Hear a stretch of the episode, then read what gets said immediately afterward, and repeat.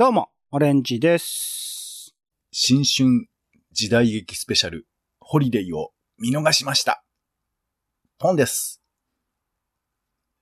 見ること、聞くこと、起こること、捨てるところがない毎日の興味の種をあなたと一緒に拾うポッドキャスト。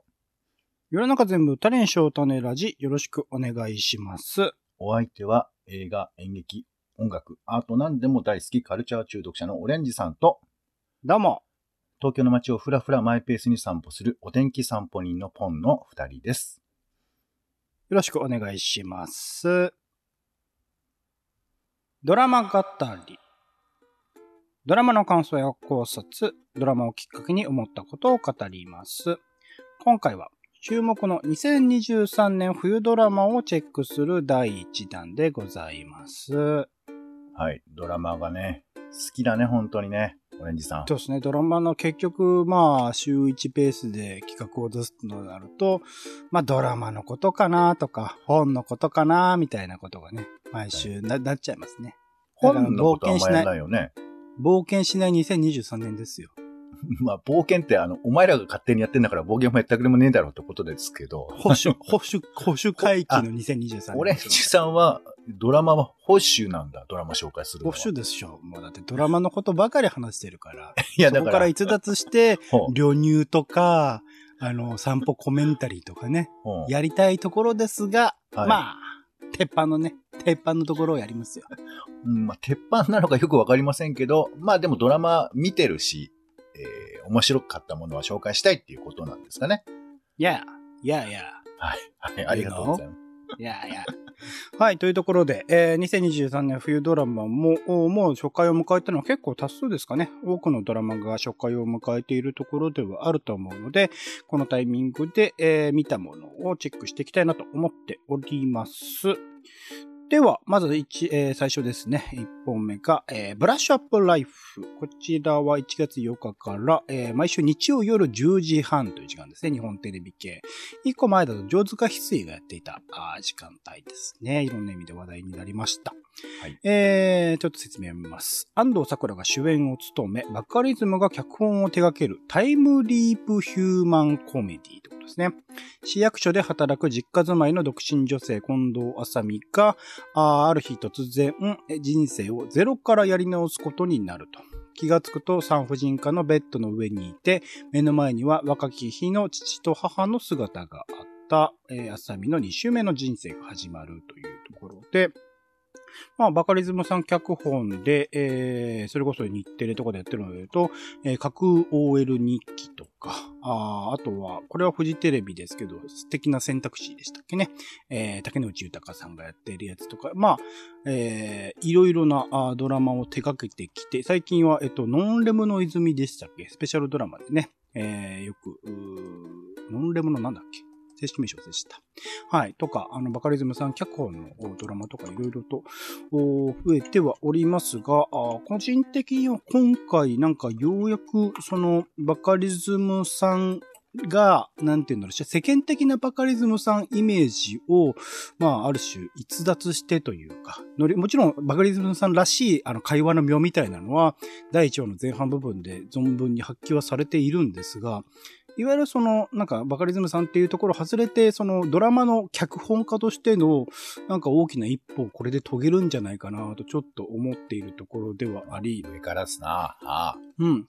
本格的な、あのーまあ、本当あの、がっつりとドラマとして楽しめる内容になっているんじゃないかなと期待を持たせるようなところ。まあ、よくある、そのね、あの、生まれ直して、あの、自分の人生を顧みる、それこそ、えっ、と、まあ、昔から、あの、古典的な映画でもよくある、形ではあるんですけど、それをうまく、まあ、設定として活かしながら、本当にあの、コメディ的なところも、えードラマ作り的なところも、おなんだろう、広げていける可能性がある作品だと思っているので、そういうところ、細かいところを楽しみながら全体の構成として、なんか、あのー気づかせてくれる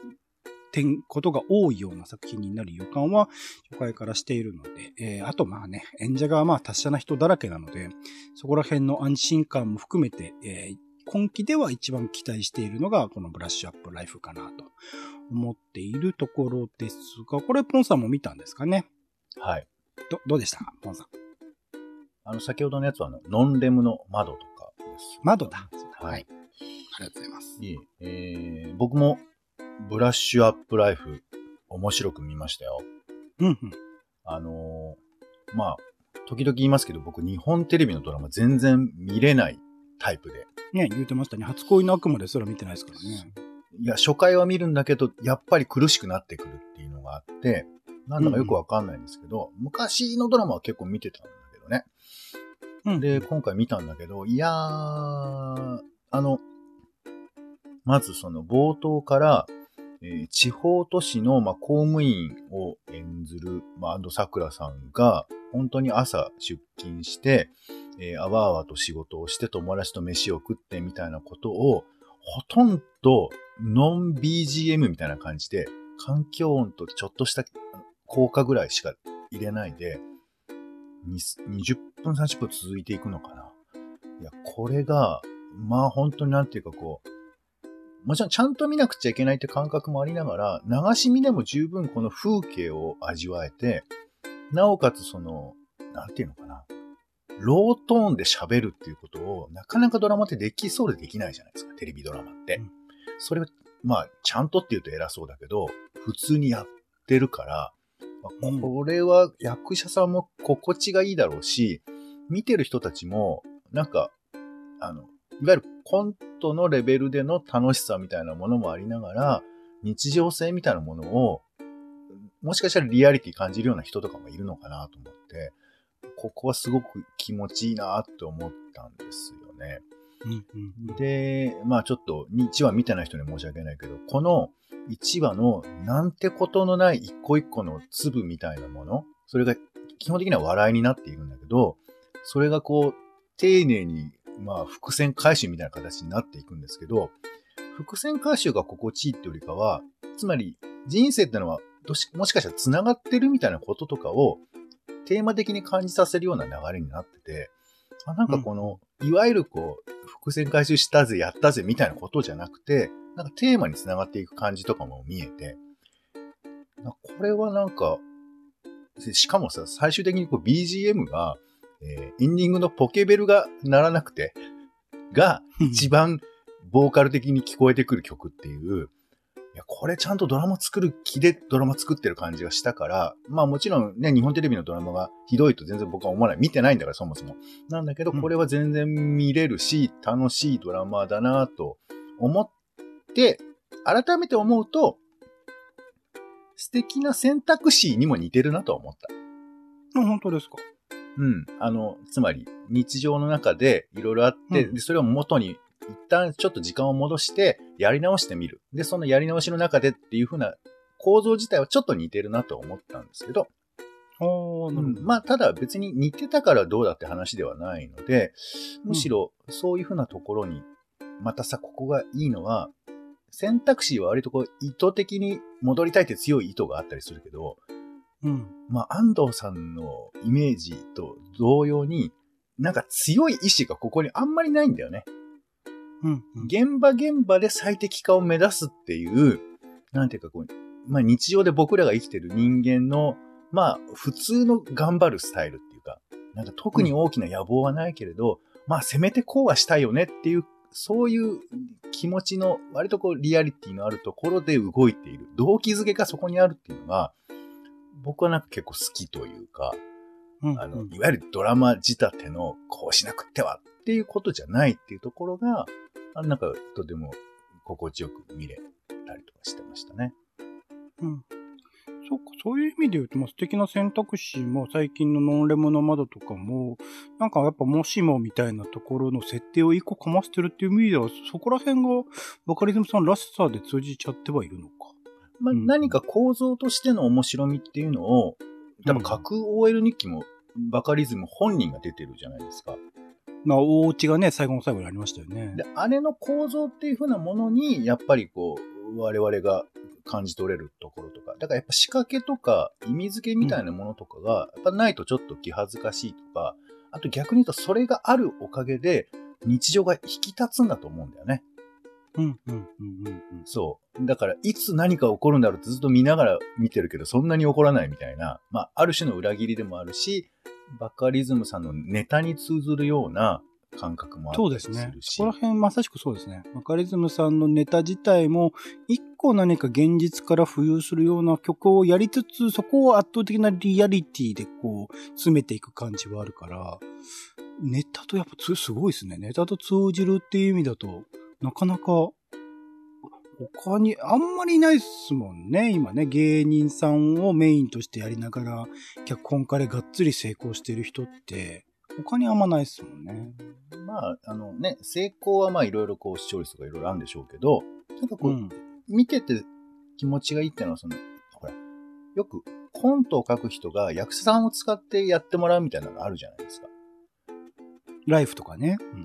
あの、なんていうかな、子孫の二郎さんが書いた脚本をしうん俳優の人がやるとか。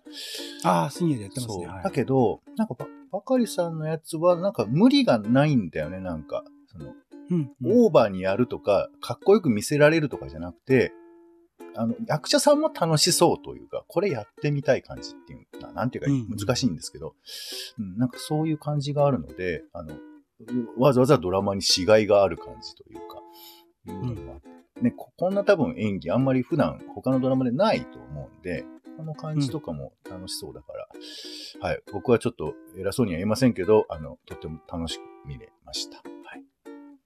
ほい。じゃあ、その流れどうしようかな。ポンさんも見てるやついこうかな。はい。えー、っと、どうする家康が始まりまして、これも1月8日、これも日曜日からですね。8時4、8時、8時45分。大河ドラマでございます。注目ポイントは、まあ、小沢亮太さんが、脚本を務めているというところかな。まあ、基本的には、えー徳川家康の生涯を描くというところでいろんな登場人物が出てくるんですが、なんか、まあ、初回、まあ、松本潤さんが主演というところで、もともと僕個人的に抱いていた、ちょっと、松本潤さんの、えードラマとかの、なんか独特のね、えー99.9みたいなキャラクターを持たせたものだったらば、なんかそこら辺のちょっと浮いちゃっている感じとかも含めて楽しめたりするっていう面もあったりする。それでうまくいってるケースもなくはないんだが、多くのドラマにおいて、ちょっとなんかあんまりこう、うんなんて言うんだろう。まあ演技面で、僕個人としてはちょっと問題がある方だなと思っていたので、問題がそこら辺の不安を感じて見ていたら、まあうん、ちょっとやっぱり同じように、まあ、一個前のこれがね、鎌倉殿の13人という、まあ、えー歴代の大河ドラマの中でもトップクラスであったであろうと思えるようなドラマではもう個人的にはあったので、それと比較してっていうところにはなってしまいますが、初回からね、めちゃくちゃテンポが速く話が進んでいって、まあ松本さんご自身ね、もう40代ですよ。なのにまあ10代とかの役を演じてるっていうところもあってなのか、一気にこう、なんか若い頃が過ぎ去っていく感じを、えー、感じさせるね、初回で、なんか展開すげえなと思ったのと、あと、えー、まあ、あの織田信長役ですよね。織田信長役の、えー岡田純一さんのオーラというか、まあ本当圧倒的な主役感みたいなのを強く感じてしまって、これはもはや織田信長の話になってしまうんじゃないかと思うぐらいの勢いがある登場の仕方だったりしたので、まさしくそこから先、えーえー松本さんが演じる家康をどう、どうしていけば、あの、この主役を取り戻せるのかっていうところが個人的には楽しみだし、小沢さんはね、基本的にそのコンフィデンススマン JP とか、あのーまあ、リーガルハイとか、えー途中であっと驚くような展開をして、えー後半でその種明かしをしていくみたいなところの気持ちよさみたいなのがある作品を多く手掛けてきた人ですけど、それは多分あんまり大河ドラマでは、まあ、史実があるっていうところもあったりするので、難しいのかなと思うので、個人的にはまあデートとかのね、えー日常会話でこう楽しませるタイプの、えー小沢さん脚本の、あのーなんか楽しさ、それこそバカリズムさんの脚本にも通じるところでありますけど、一個設定をかませた上で日常会話を楽しませてくれるような大河ドラマになれば、それはそれでいろんな登場人物たちを愛すべきキャラクターとして描かれていくのかなと思ったりするので、えーそういう面の大河ドラマの描写を期待します。だから大きな展開とか、どあと驚くような展開とかは今回は、まあ、なしでもいいのかなと個人的には思っているところですかね。はい。まあまだ、あの、1年やるうちの1話目なので、どうなるんだという展開ではありますが、あの、うん期待はしているというところですかね。うんはい。ポンさん、どうでした？いやー、前回で大河ドラマにちょっと興味が強く持てるようになったので、うん。で、当然ですけど大河ドラマって1年やって続きじゃないんだよね。全く新しいドラマを見せるってことじゃないですか。一応最終回に出てきましたけどね、家康ね。同じ世界観の？えこれもしかして、あの、ユニバースなわけ？もう一応、だから家康は東鏡を読んでいたって話ですよね、あれね。本当らしいですよ。うんあれは史実らしいですよ。まあ、まあそれは置いといて、だから新しいドラマを見るっていう感覚なんですけど、時代劇でどういう切り口で作っていくのかっていうところがやっぱ気になるところではあるよね。うん、うん。うん。でもほら、どうしてもさ、あの、いいいドラマとか、その枠組みが似てるっていうのもあるから、まあ重ねて見ちゃうところもあるじゃないですか。はいはい。だからその辺の違いをどう見せていくかとか、あの、うん見た目上違うところと、あとそ根本的に違うところを、なんか両方ちょっと見つめたくなるっていうところがあって、うんでそれで言うと、絵作りが全然やっぱ違うなっていうのがあるよね。はいはい。鎌倉殿と比べるとね。そう。鎌倉殿は、まあもちろん、割と日常的な会話が多いんですけど、なんか印象としてはやっぱその、ちょっと暗いというか、泥っぽいみたいな感じというか、なんかそういうイメージが結構あって、まあそれと、うん、そうね、それがすごく強かったかな。うん、うん、うん、うん、うん。で、今回で言うと、なんかあの、空とかがやたら明るかったり、おなんかし、し進行していくシーンとかね、あの、最後、あの、1話で、えーと食料を持ってわーっと進んでいくシーンとかありますけど、なんかね、ゲームみたいに見えるの。なんか結構過剰なアップとかね、あの、なんか CC っぽい感じの絵とかは意識的に入れてる感じがしますうん、そう。なんか多分、なんかわざとなんじゃないかと俺は思ってて、ああいううなんかわかりやすい構造とかを見せるみたいなこととか、なんかその辺のところをこうリアリティではなくて、あの感情がどう動いてるかみたいなところら辺をこう伝えていくような形なんじゃないかなと想像はするので、そういう、うん。あのね、地図の作り方も多分あの、前の時は光栄テクモが協力してるんだけど、今回は多分違うんですよ。ちょっと淡い感じの地図の作り方をしてるんで、まあそういう風な見方も面白いなと思うんですけど、まああとね、やっぱりあの、まあこれなんか、前宣伝とかよく見てるとわかるんですけど、とにかく、家康の周りにいっぱいの仲間たちがいたっていうところら辺が結構推しになっていたりするんですね。はいはいはい。だから前回の、あの、鎌倉殿の方だと、まあなんかいろいろこう人間関係と構図みたいなもの、まあ特にその北条家というところがフォーカスされながらっていう感じなんだけど、今回は家康にいろんなものが、あの、こう、平行にいっぱい種類のあるキャラクターたちがくっついているっていう、そういう構造で動いていて、で、うんなんか、俺も後で気がついたんだけど、要はその家康が、なんか最初はちょっとこう、えーまあ、えー何人質に取られてるんだよね、最初ね、多分ね。はいはい。だからそうですね。はい。割とまあ、ちょっといい暮らしをされてるわけですよ。結論としては当時ね。で、それがなんか、元に戻って、あのいっぱいの部下に囲まれるんだけど、めちゃくちゃ汚いところに連れてかれるみたいなところがあって。すんごい、松本潤がびっくりしましたね、ずーっとね。そうそうそう。で、それで一人一人挨拶をしてくるんだけど、もうとにかくわけわかんない奴がいっぱい来て、まあ、まいったなって感じのと流れなんだけど、なんか僕も確かに松本さんにあんまりこう感情移入できない感覚に見てたから、ああ、そうなんだと思ってたけど、でもこれってもしかしたら家康の気持ちになって見るドラマなのかなと思ったんだよね。どうする家康ですからね、確かそうそうにね。。つまり僕らが、なんか高貴なお暮らしをされてたところから、いきなりね、皆さんの仲間だっつって、よろしくお願いしますって言われて、いっぱいううぞうむぞうがやってきて、その時どうすんのかな、俺みたいな。うんうんでう、んさらに言えば、なんか格好つけてさ、あの立派な偉い人とかにも出会えて、あの萬斎とかがあって、なんか感動はしているんだけど、あっさり萬斎がいなくなった。つまり、ね、自分を引き上げてくれたような人が、あっさりいなくなっちゃう。この時の絶望感とか、もし自分がだよ、なんかわかんないけど、一緒に仕事やろうって引っ張ってくれた人がポッていなくなっちゃう。ずっとなんかどっか行っちゃうみたいな。まさしくクビになってね、みたいなそうね。。で、そういう時に、どうすんのかなっつったら、まあ、ああなるのも、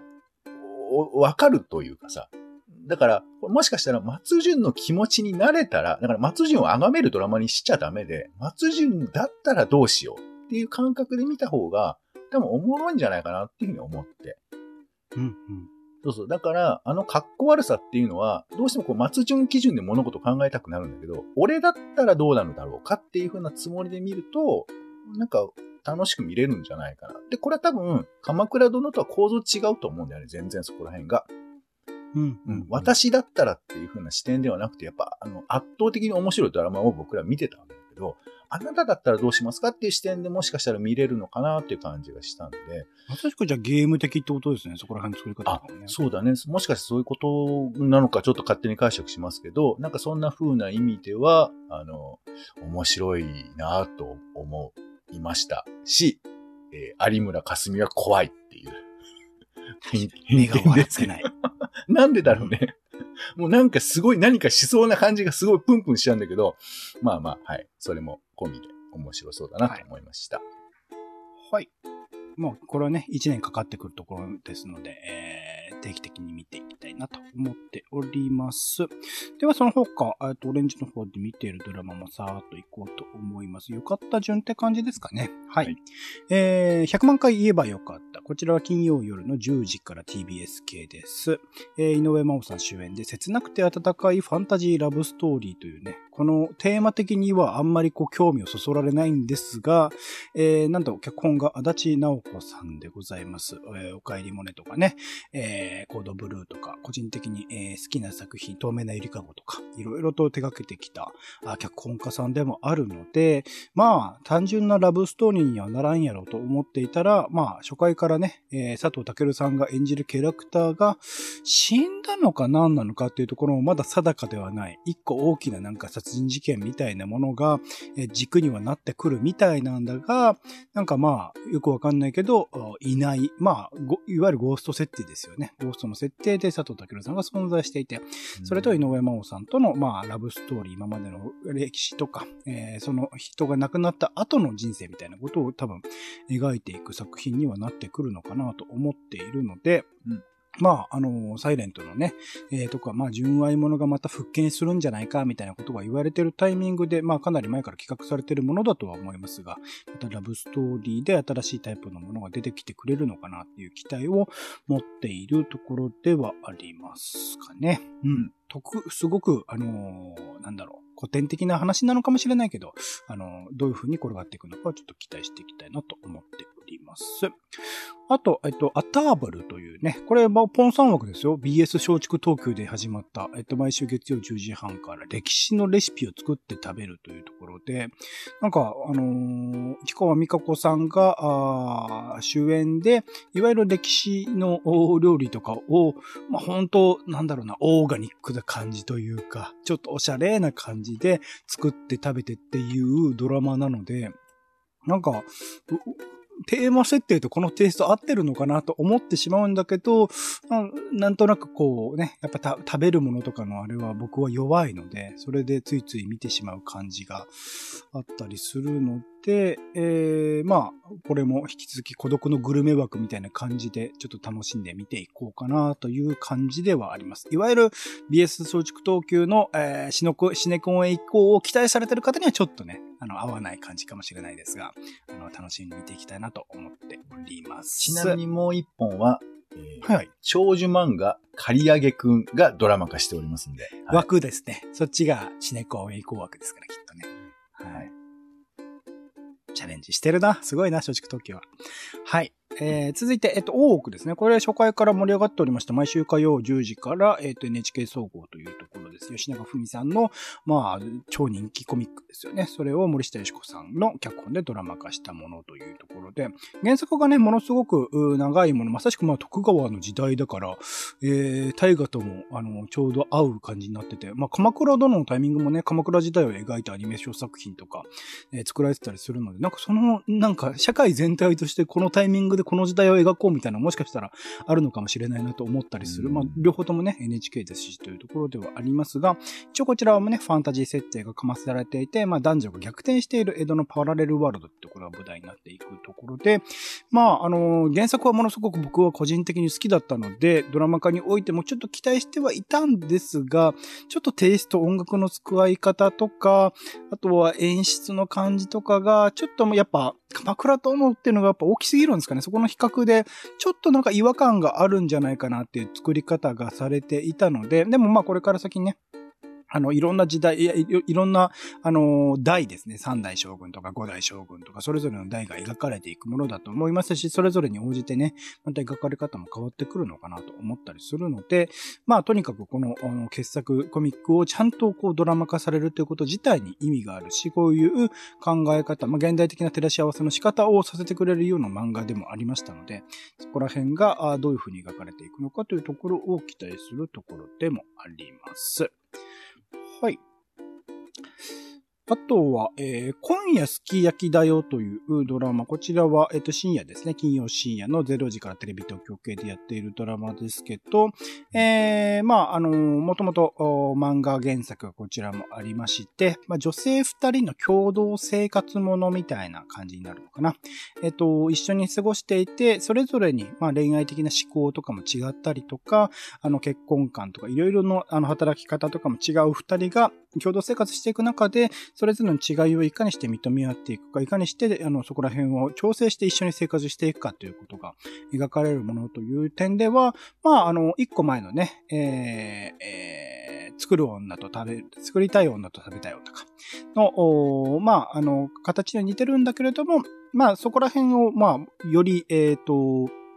恋愛要素もまあでも存分にあるな。そこら辺も含めて、あのー、また新しい形として描いているドラマだと思うので、これからそういうところがどういうふうに描かれていくのかっていうところを期待したいし、こういうタイプのね、えー、ドラマが本当当たり前にいろんなところで作られていくっていうところが、より社会全体の認識を変えていくきっかけにもなっていくドラマなのかなと思いますので、そこら辺も含めて期待しているところではあります。檜山健太郎の妊娠とかは前ネットフリックスでやっていた時に紹介したのでいいかな。えー、木曜深夜の、えー、0時半からテレビ東京で今はあ毎週のドラマとして放送をされております。あとすいません。じゃあタイトルだけ、えっと、気になっているものでは、女神の教室リーガル青春白書月句です。えー、夫を社会的に抹殺する5つの放送を火曜深夜テレビ東京です。えー、っていうところかな。他、ゲットレディとか、警視庁アウトサイダーとか、リバーサルオーケストラとかは期待はしていたが、初回でちょっと見るのを嫌になるぐらいのクオリティだったので、えー、まあ、これからそうですね、初回だけで十分かなという感じです。配信ドラマでもね、えー、是枝裕和監督、総監督の舞妓さんちのまかないさんとか、えー、柳楽優弥さん主演ガンニバルとか、日本の、え、ー、と、配信ドラマでも面白いものがまた出始めてきているので、そこら辺、え、ー、と、振り返るようなタイミングでまたやりたいなと思っております。というところで、えー、今回の、えー、注目の2023年冬ドラマの第1弾については以上でございます。また第2弾でね、今回語りきれなかったものも語っていきたいなと思っております。はい。というところで、えー、種ラジオは Spotify や Apple Podcast などで週に1、2回配信中です。お好きなサービスでの登録やフォローをお願いします。更新情報は Twitter でお知らせしています。また、番組の感想やあなたが気になっている種の話もお待ちしています。公式サイト、種ラジ .com のお便りフォームからお送りください。Twitter でハッシュタグ種ラジ、ハッシュタグカタカナで種ラジで投稿いただくのも大歓迎です。ということで、お時間です。次回もよろしかったらお聞きください。お相手はカルチャー庁読者、オレンジと、お天気散歩人のポンでした。種ラジまた。また